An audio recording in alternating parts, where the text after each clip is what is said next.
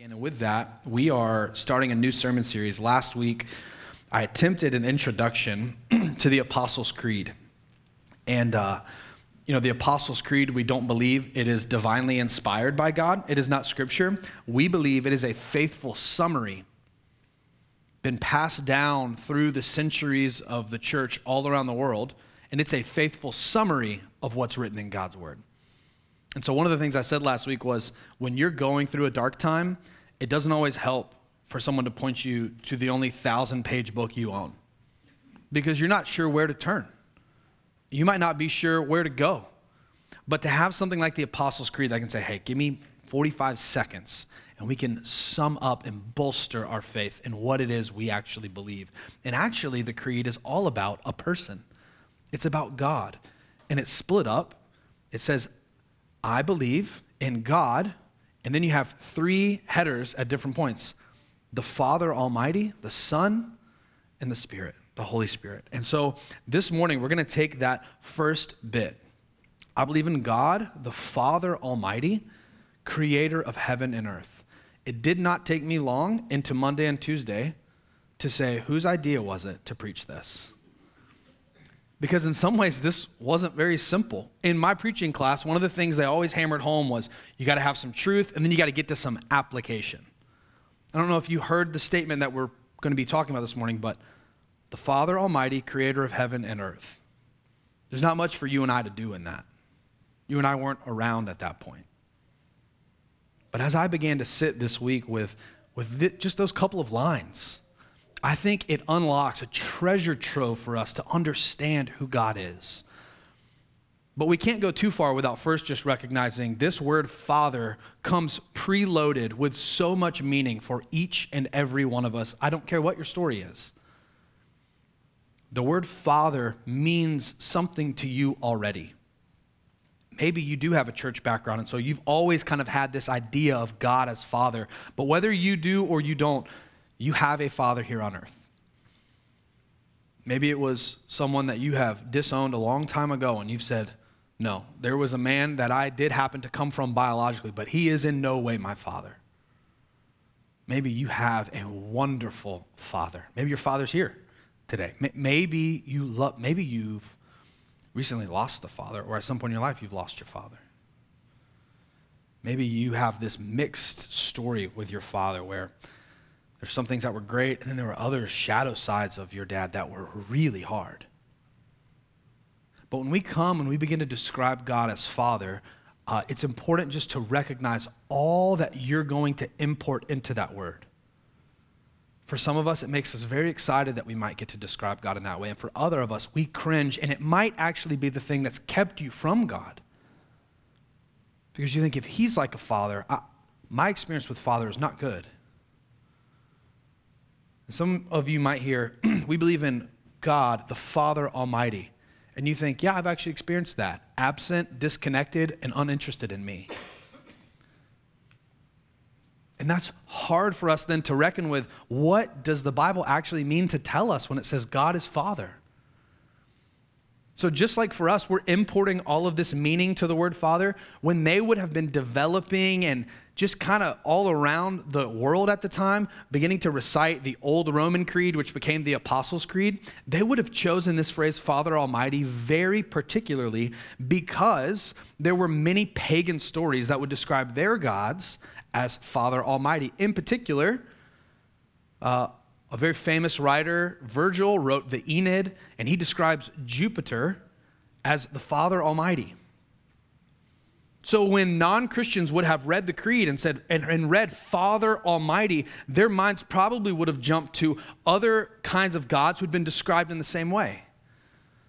But remember, this is a faithful summary of what Scripture teaches. So it's not saying Father Almighty like Jupiter or Father Almighty like your Father. It's saying Father Almighty like the Father that this book describes. And it actually says, uh, we believe in the Father Almighty, Creator. Okay, we have a place to start. The Creator. Early philosophers around this time, too, when this is getting written, like Plato and Aristotle, would have believed in something that maybe we've come to call a first principle. Some of them believed it was an idea or a thing. Aristotle believed it was a personality. But they wrote the creed to say, no, it's not this impersonal being, it's not some force, it's not some idea. It's not like Plotinus said that it's everything or it's it's what everything is this one thing. No, no, no. It's the Father Almighty, creator of the creator, the first principle behind everything. So again, they would have been using the cultural language to pull people in to say, wait, you have some idea about what you think came first. We do too. The Father Almighty, creator of heaven and earth. And the creed goes in a, a bit of a different route than the culture would have, though. Yes, there is a Father Almighty, a creator who is the source of all things, but it is the triune God who has always existed as a Father, loving the Son through the Spirit. When we open our Bibles, if you start at the very beginning, you read the phrase, in the beginning, God. So before there was anything else, before there was a beginning, there was God. And we find this God who seems to be without beginning, without source, without measure. He is eternally, some words theologians would use is self existing, which means he's not dependent on anyone else for his existence. He is self sufficient. There's nothing in himself that he becomes bored, dissatisfied with. He's not dependent on anything outside of him to simply exist. But when we begin to ask, who is this God that existed before creation? What was he doing before creation? I would point us to John 17, a verse we mentioned last week. This God, this source of all things as we know it, the creator of heaven and earth, the Father Almighty, who is he and what was he doing? Listen to the words of Jesus in John 17, verse 24. Father, I want those you have given me to be with me where I am so that they will see my glory, which you have given me, because you loved me before the world's foundation. Before creation, we have the Father loving the Son. And we have the Son loving the Father. This is why we can describe God as Father, because to be a father, you need a son. And if God has always existed and has never changed, He's always been a father, which means for eternity, He has always had a son. David Hanson, actually in a book on pastoral ministry, has a chapter on the Holy Spirit, and he says it like this The Father sends his delightful love to the Son, who in turn sends his delightful love to the Father in a never ending interchange of joy within God. This is why when we confess, actually, God the Father Almighty, we are confessing a God who is love we're confessing 1 John 4 8. The one who does not love does not know God because God is love. God has always been a God of love because God has always been a father who loved the Son. So then we turn and we say, So what does that mean for me? Carrie and I spent a couple weeks ago, uh, four or five days, with a group of other uh, ministry leaders and some incredible women and men of God in uh, the mountains in Colorado. And at the end, we were struggling with how do we put into words what we felt like we just experienced. And, and they actually did it quite well. In one of our final sessions, they were kind of summing things up and they said, okay, we've spent the last four days really doing one thing trying to convince you that you are the beloved of God. And one guy who led the retreat, uh, a pastor named Joe Chambers, on his, uh, I met him online.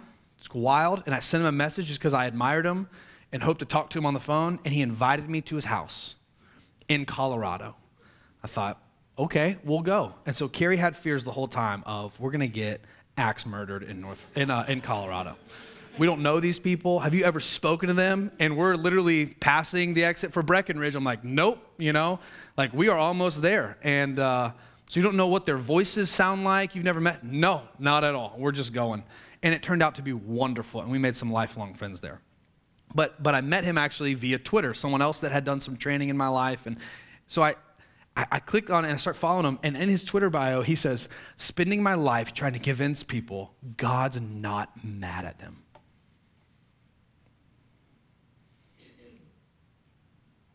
So when we look at God the Father Almighty, and we realize we're confessing a God who is love, we, be, we begin to ask okay, if this is all who God was before creation, what made him create? What made him create? We know he didn't create because he was missing something or he began to feel lonely.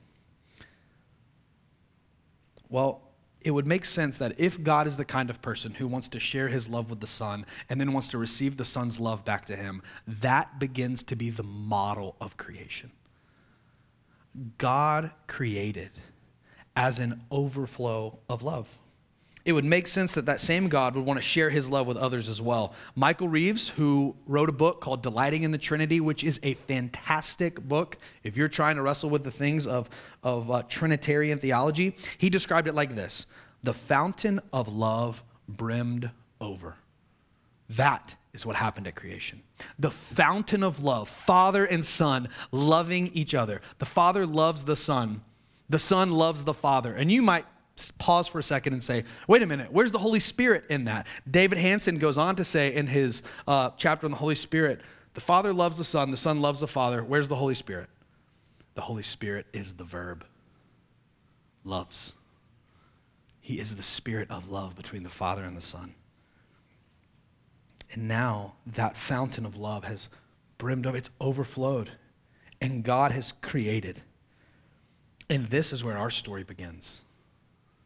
It's very key to understand this. We all learn how to count at a very young age. Maybe you have little kids. There's lots of kids here this morning. Maybe you have little kids and you're trying to teach him or her how to count. One, two, three. Something happens, though, in our theology where we forget how to count and we begin to tell our story in Genesis chapter 3 as if that's the beginning. And we try to be good Christians by saying, Who are you? Well, I know I'm a sinner, and I know I've messed up, and I know I've failed, I know I've blown it, and I know I'm just a wicked, wretched worm before God. And go read some of the old hymns, and they'll use language like that. And gosh, I just know. And we've spent time in churches that have tried to beat into our heads just how awful we are. But what if we became like little kids and remembered how to count? And we went to Genesis 1 for the beginning of our story instead of Genesis chapter 3. And we realize that our story begins not with the fall into sin in Genesis 3, but your story begins in Genesis chapter 1 with an overflow of love, where God created humanity and said, It is good. And He blessed them, and He commissioned them, and He wanted to walk with them in the cool, breezy part of the day. That's where our story begins. So when we confess God as the Father Almighty, creator of heaven and earth, we are confessing Him as the eternal Father whose love overflows into creation. We're confessing for you personally, me personally, that our story, my story, begins with this God. The God who is first love. And that his original intent in creation is that we would be made in his image, just like the Son to receive his love and share it back to him. God, the Father Almighty, creator of heaven and earth. When we hear that, we ought to hear eternally loving God who wants to share his love with us. The thing that they looked us in the eyes and said on this retreat the deepest truth about you is that God loves you, that you are the beloved of God the deepest truth about you is not that you have sinned. It's not that you have failed. It is not your mistakes. That is not the, those things might be true, but it is not the deepest truth about you. The deepest truth is that God, the Father Almighty, created you. And He created you out of an overflow of love. And when He created you, it was not a mistake, he was not disappointed, but delighted. Now, when we look at Jesus, we understand that Jesus had a very settled sense of being the beloved of God. We see it in a few main sections of the gospel accounts. First, we see it in his baptism. Before Jesus had done anything, before he had healed one person, before he had fed anyone before he had touched any lepers, before he had called any disciples, well before he died on the cross or was raised from the dead. He had done nothing but be an ordinary, average carpenter from a small town. And he is baptized by his, co- his cousin in a river. And he comes up, and the father says, This is my beloved son with whom I'm well pleased. Later on in the gospel accounts, Jesus takes a few very close disciples with him up on the mountain, and they hear that voice again as Jesus is transformed from what looks just like a normal Middle Eastern man into his full glory, shining like the sun. And they hear again the same voice say the same thing. And then in John 17, the longest single recorded prayer we have of Jesus as he's praying in the Garden of Gethsemane. And over and over, he talks about the love between himself and the Father. Jesus had a very settled sense of his own belovedness, that the Father loved him. But then the disciples, being good followers, wanting to learn the way of Jesus, asked him, because they kept seeing him go off in private to pray, and they finally said, Would you please teach us to pray? Teach us to pray like that. We, what are you going to say? We hear you praying, and we want to learn to pray to God like that. And he said, Pray like this Our Father. Just put yourself in that story for a moment you're convinced at this point that this is the God man, the Messiah, not just another decent rabbi, because he wasn't a decent rabbi. And you want to know from this Son of God in the flesh how to pray. And he begins, and what he tells you, he says, Our Father. And, and just imagine one of the disciples stopping Jesus for a moment. Our Father? And he picks up on it and he looks back at the disciple and he says, Yes, our. In that one small word, Jesus has all of a sudden made his father your father. He has made his intimate relationship with God your intimate relationship with God. He has taken the being that maybe you have tried your whole life to appease and get close to, and you've never known how, and you feel like he's angry and he's far away, and he says, No, as close as I am to him, which I can assure you from eternity past, I am close. He is now yours. He says, Pray like this Our Father. And just picture yourself stopping him. Ours? Yes, ours. And listen to Jesus pray for you about this. He knew this would be difficult for us.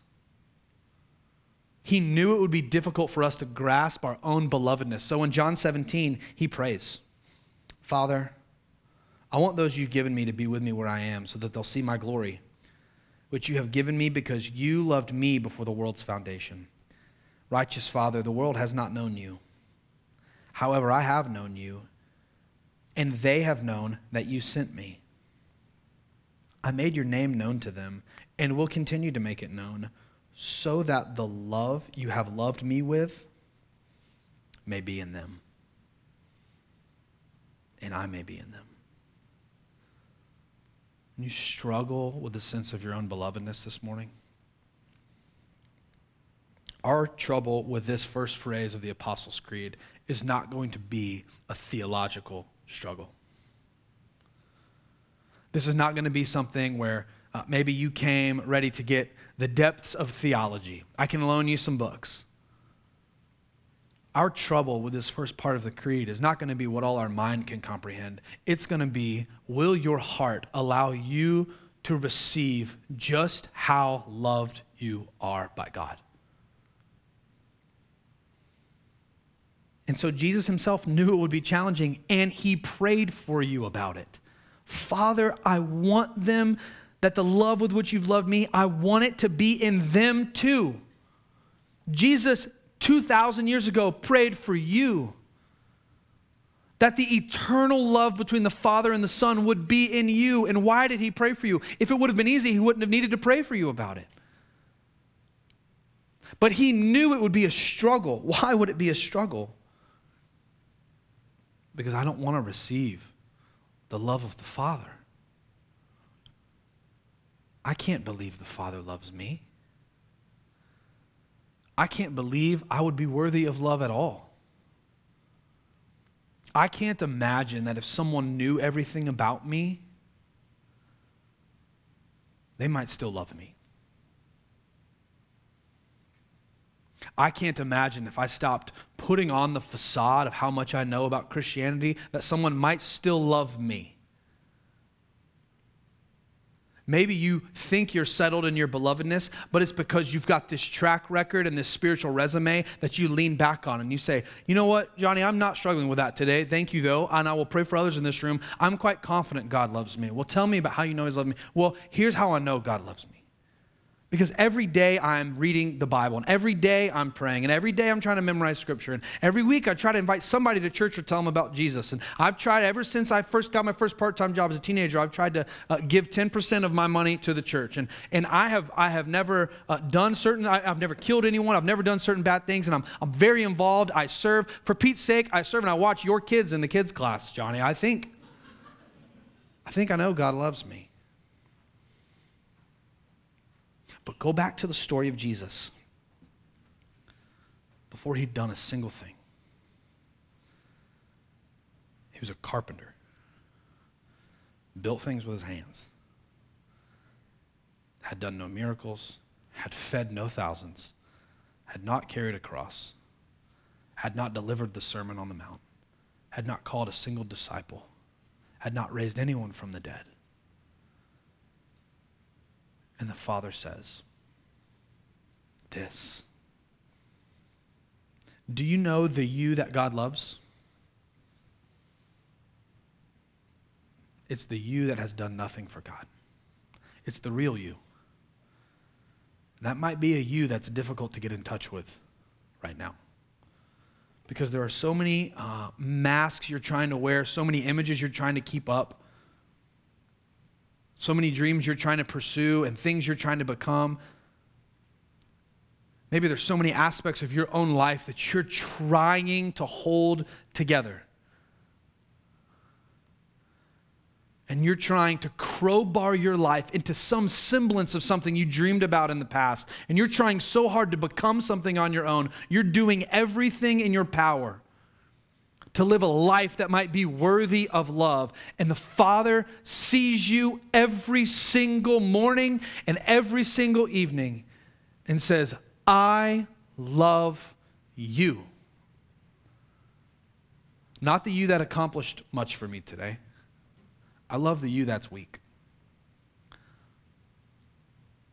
I love the you that you don't want anyone else to see. I love the you that has fallen into sin. I love the you that has made mistakes. I love the you that doubts. And you say, How can I be sure that God loves me? We'll go back to the passage Jonathan read earlier this morning. Because while we were still weak, while we were still sinners, Christ died for us.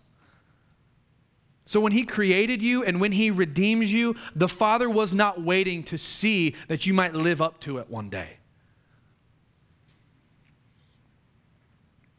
When God made you and when God redeemed you, he was not disappointed. He was delighted. And for us, as we recite, I hope the rest of our days, as we recite these opening lines to the Creed, I believe in God, the Father Almighty, creator of heaven and earth. We would remember that there's a reason we go Father and then Creator. Because before he was Creator, he was Father. Loving the Son, and the Son was loving the Father in the Spirit. And now, Romans 5 says, God's love has been poured into your hearts through the Holy Spirit who's been given to you. So, the application Will you receive the love of God? Would you dare to believe just how good the truth is about you? Not the truth you want to believe about how bad your life is going, how hard things are. Would you dare to believe the honest truth about you, as a poet said, no matter how beautiful it is? And if you're going to receive the love of God, you got to show up. Now, you might show up empty, you might show up uh, as a shell of yourself. You might show up with nothing to offer. That's actually the only way you can show up. But if you're going to receive the love of God, you've got to show up as you really are. And then watch God see you as you really are. Romans 139, he knows you inside and out. And he still says, I love you. So as we confess the creed, this thousands of year old document of theology, we can't get but a few words in without going back to one of the most basic principles of our faith. God is love, and He loves you. That's why He created everything. That's why He made you. And that, friends, is the deepest truth about you. Let's pray.